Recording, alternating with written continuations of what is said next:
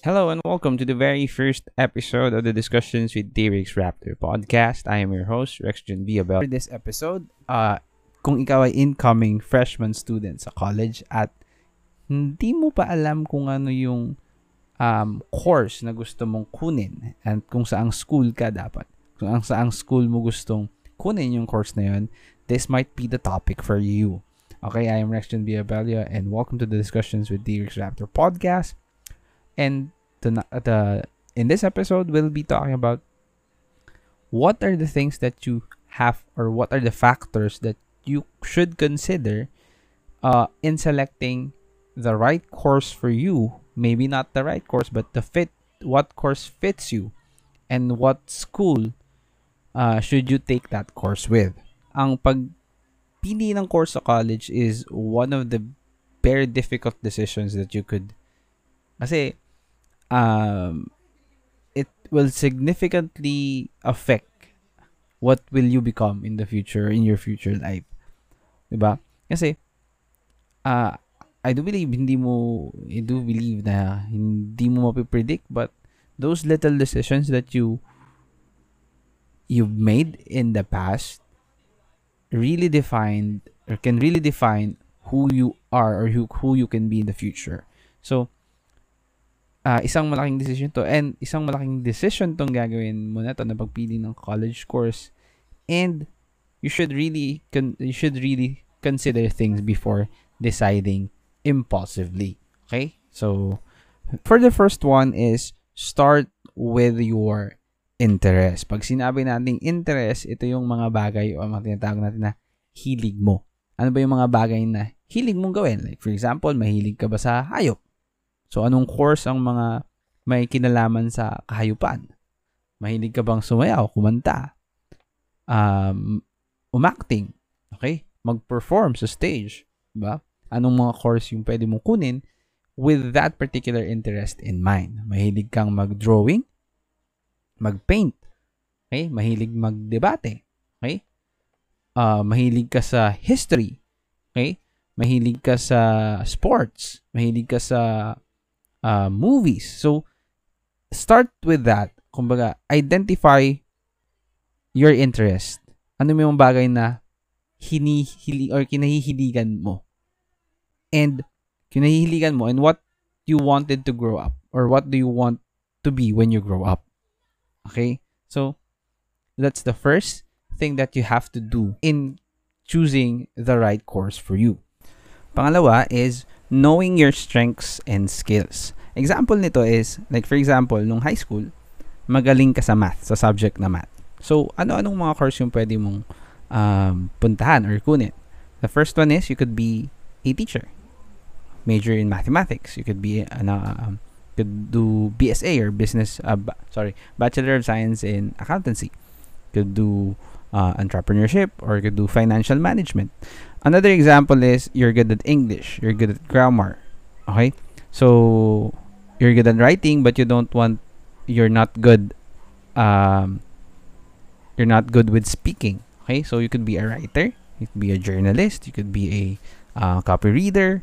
So it depends sa kung ano yung tingin mong skills and strengths mo as an individual. Look for a course that will improve those strengths of yours and will make you get a career out of it. Pangatlong kailangan nating i-consider is ito madalas na overlook or hindi hindi nagagawa ng karamihan is checking the course content or sa iba tawag dito yung sub uh, yung course prospectus or pros- prospectus na lang kung tawagin okay um bakit kasi nga di ba uh, meron ako nakitang meme regarding dito, re- related dito, na kung saan, sabi nila, akala ko luto-luto lang. Bakit may ganito, ganyan, ganyan. So, uh, that's one of the reasons why we need to consider checking the course content first before deciding to enroll. Okay, in that particular course. Bakit po? Kasi nga, uh, by checking the course content, um, makikita natin dito yung what are the different subjects that is uh, what are the different subjects na nakapaloob dun sa kursong kukuhanin natin or kursong kukuhanin mo. It gives you an overview na um, anong, like for example, first year, ito yung mga kailangan kong kunin. Then, pagdating ng second year, itong mga subjects na na to. And kapag bumagsak ako sa subject na ito, uh, ano yung like for example, pa before mo makuha kasi doon nakalagay sa prospectus yung parang tinatawag nating mga um, prerequisites, merong mga subjects that needs you to take the prerequisite subject before mo makuha yung course na yon.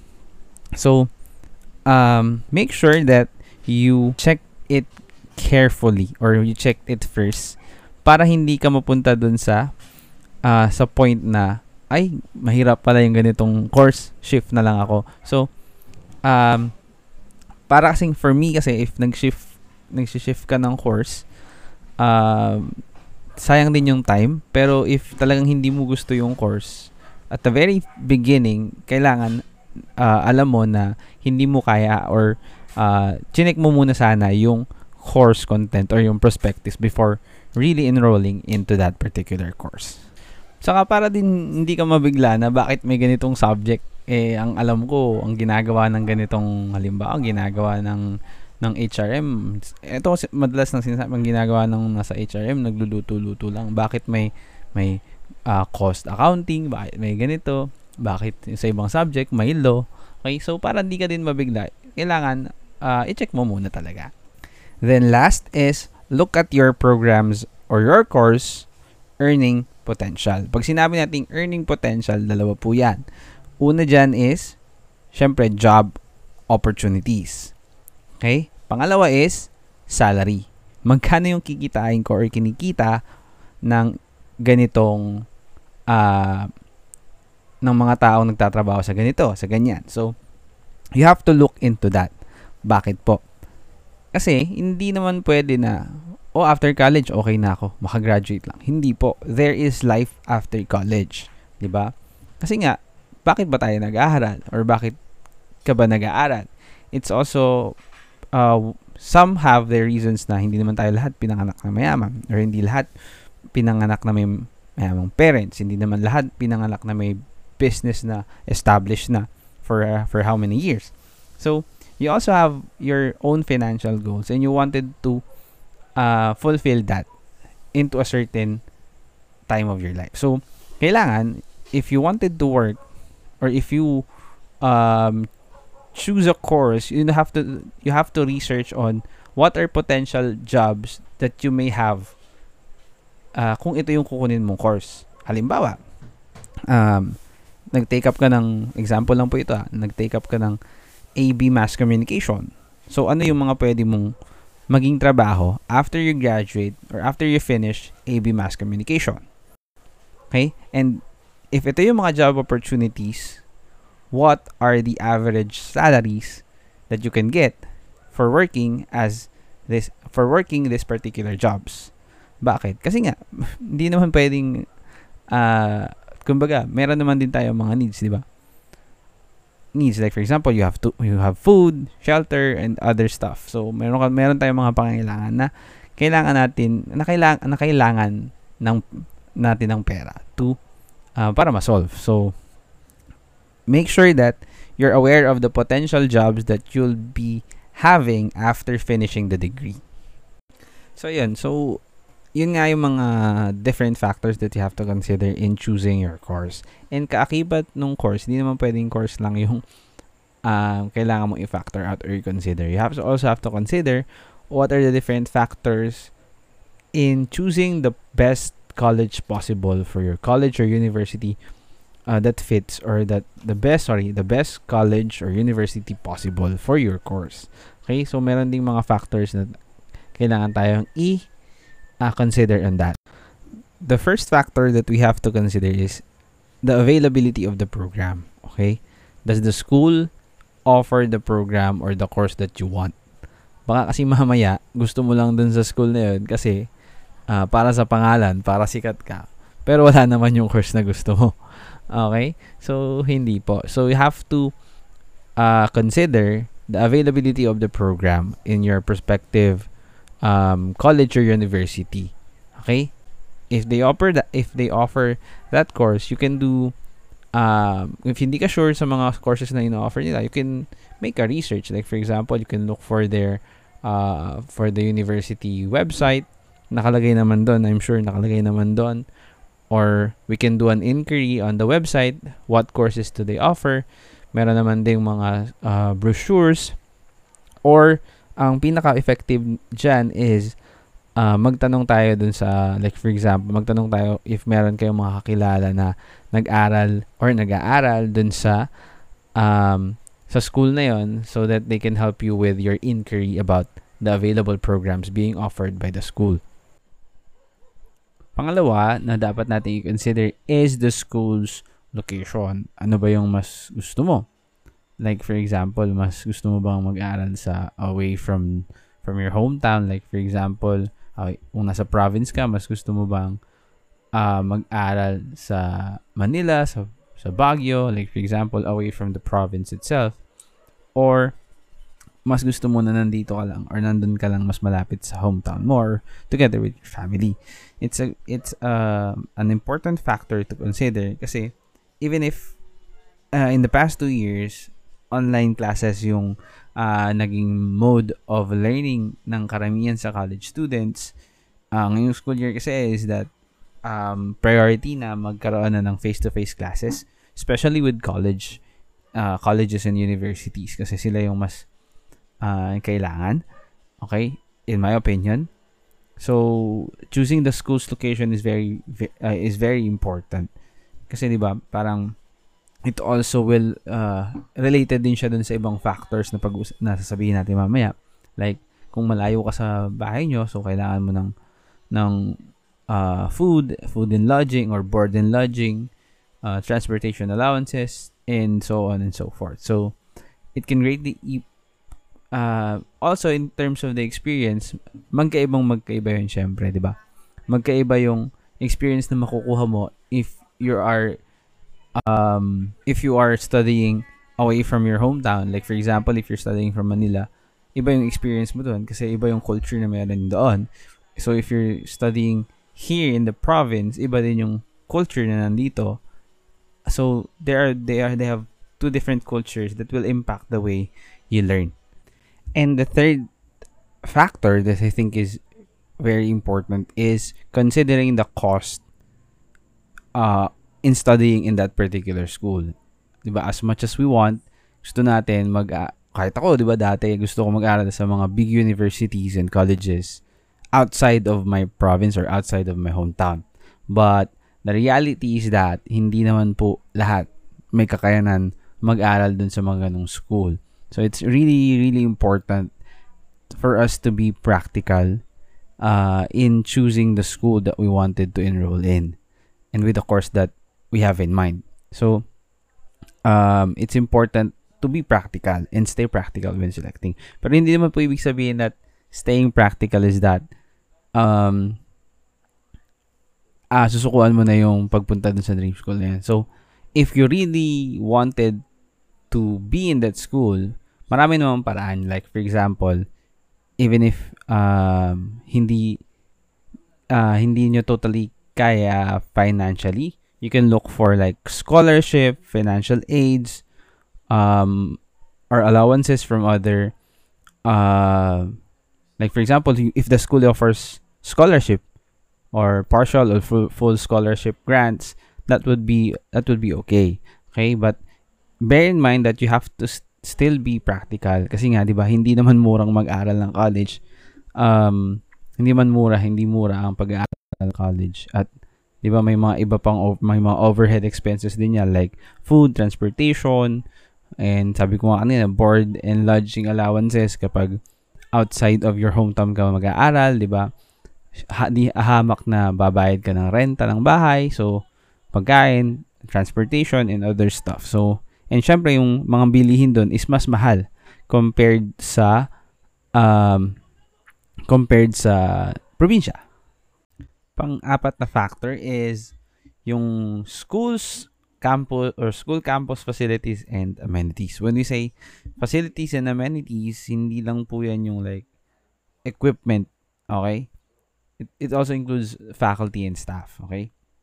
Kasi like for example, um, if yung school walang enough equipment or hindi enough yung equipment nila um, to train you into the profession that you wanted to be, parang you will not be developed or you will not be as developed as you wanted to be. And kaya naman tayo, kaya nga, crucial yung pagpili ng college is because uh, we wanted the best possible service or training that we can have in a school. Okay? So, halimbawa, mag-aaral ka ng computer uh, course, pero walang computer yung school. 'Di ba? Parang uh, tawag dito, may conflicting or hindi nagtutugma na um, computer course ka pero wala kang magamit na computer because the school cannot provide. Example lang po yun. Ah. Example lang naman. So, that is one of the things why you have to consider schools, facilities, and amenities. And also including yung ambience ng school. And like for example, yung libraries and areas where you could um, learn conducively. Okay? So, yun. Yun yung pang-apat. Then, pang-lima is school organizations and school activities. Okay? Kasi 'di ba, college is not all about um books and um listening to professors lectures and doing activities and stuff, but it's also um the time in your life where you wanted to um have a network and have fun and have a bonding with your uh, blackmates. so, di ba? Uh, meron tayong iba't ibang mga interest. Like, for example, aside from from uh what do you call this although you're you're doing or you're taking up that course you also have hobbies and interests that you wanted to pursue and still do even if nasa college ka na. Like for example you're passionate with arts you're passionate with performing arts you're passionate with um games you're passionate with singing uh, you're passionate with dancing. So um, these are stuff that you wanted to continue on. And mayroon tayong mga clubs and organizations that can do this or can do that for you and to improve those hobbies and interests that you have. And as well as school activities. Nagtataka nga ako bakit no college may mga estudyante pa na um, kasi ang activities namin nun of like for example for clubs and organizations is once a month Okay, we have like for example a club uh, day once a month. And yung ibang estudyante, hindi pa uma-attend. Once a month na nga lang. Di ba? Parang hindi talaga sila interesado. Parang trip lang nila umabsent without a certain or a valid reason. Pero ayaw nila. Di ba? So, ganun.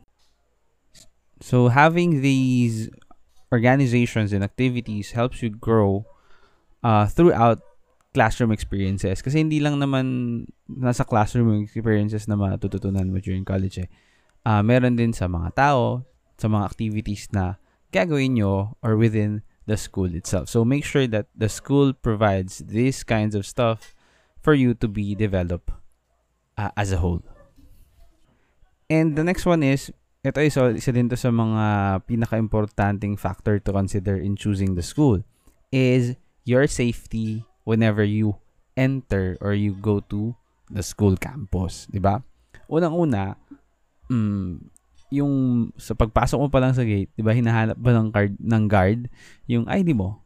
Okay, ano ba ang um, purpose ng ID? 'Di ba kaya nga siya tinawag na ID for identification to identify if you're really part of the school because it's part of the safety procedures or safety um, protocols na kung saan kapag no ID, no entry. Bakit? It's to prevent outsiders to enter the, to enter inside uh, the campus kasi baka mamaya, 'di ba? Uh, kung ano yung gawin nila. Okay? In my college back in the day, uh, meron kami tinatawag na top card system. Okay, yung ID mo, it's it has a chip. I don't know if ano, pero parang ginagamit pa din naman yun ngayon. It has a chip na kung saan, kapag tinap mo siya dun sa parang uh, scanner, it will scan the, the chip and then yung mukha mo at pangalan mo mag appear dun sa isang malaking screen upon entering the campus. So, hindi ka pwedeng makipagpalit ng ID sa kaklase mo. Okay? Kasi, kailangan mong itap yung ID before ka makapasok to check if it's you or not. Okay? So, that's one, no, one, uh, does, they have a protocol that is being followed upon entering or upon upon going upon entering the school. Okay? Then, pag sinabi nating safety is does the school include what we call as um, policies including bullying and other mistreatment to students. So that's also one thing to consider in terms of safety. Yung how to how the school manage out of school threats and sensitive sensitive issues that include students. Then yung pinakahuli nating factor to consider in choosing the best possible college or university is the school enrollment or admission process. Okay? 'Di ba? Paano ba ako makakapasok dun sa dream school ko? Okay? So kasi hindi naman 'yan madali. Some schools or universities, syempre they live up to their name. Some of them meron tayong mga tinatawag na um tawag dito entrance exams or admission tests na tinatawag which is uh, pag pag ayos lang ng mga requirements diyan medyo mahirap na. You have to secure um, parang mga letters um, copy of your grades di ba? So matindi yan. Kumbaga maraming marami kang pagdadaanan in most uh, most cases. Okay? So kasi nga 'di ba napaka-demanding ng requirements parang mga certifications certification galing sa advice sa former advisors mo, letter that approve na ganito ganito yung performance mo, ganito yung ganitong klase yung participation mo in in uh, school activities and organizations. So um maraming ganyan. So in in my case or in my suggestion is that choose a school that has a simple and straightforward process. Not that I don't want you to take the exam but um, yung medyo madali yung proseso at kung saan maiintindi, naiintindihan agad ng estudyante yung dapat niyang gawin before uh, before trying or before trying to enroll in the school. Okay? So, yun po. So, siyempre, choose a school that has accommodating staff. Kasi isa yan sa mag, na malaking problema ng mga uh, estudyante ngayon is that some of the staff ng mga school ay medyo mahirap uh, i-approach. So, those are the different factors that we have to consider kapag mamimili tayo ng school natin sa college. So, final final thoughts about this podcast is that um, college is the the last stop before you head into the real world. Kumbaga, ito yung training ground mo sa real world na, na meron or the outside world. And um, learning the skills that you need in that is very, very important. And at the end of the day, ikaw pa, naman, ikaw pa rin naman yung magdidesisyon sa kung anong course yung kukunin mo at saang school mo siya kukunin. Pero ang importante doon is you feel comfortable and happy to your to what your decision is. Okay? At the end of the day, it's just all a guide for you to pattern or for you to it's just a guide for you in to choose what's the best fit for you. Okay?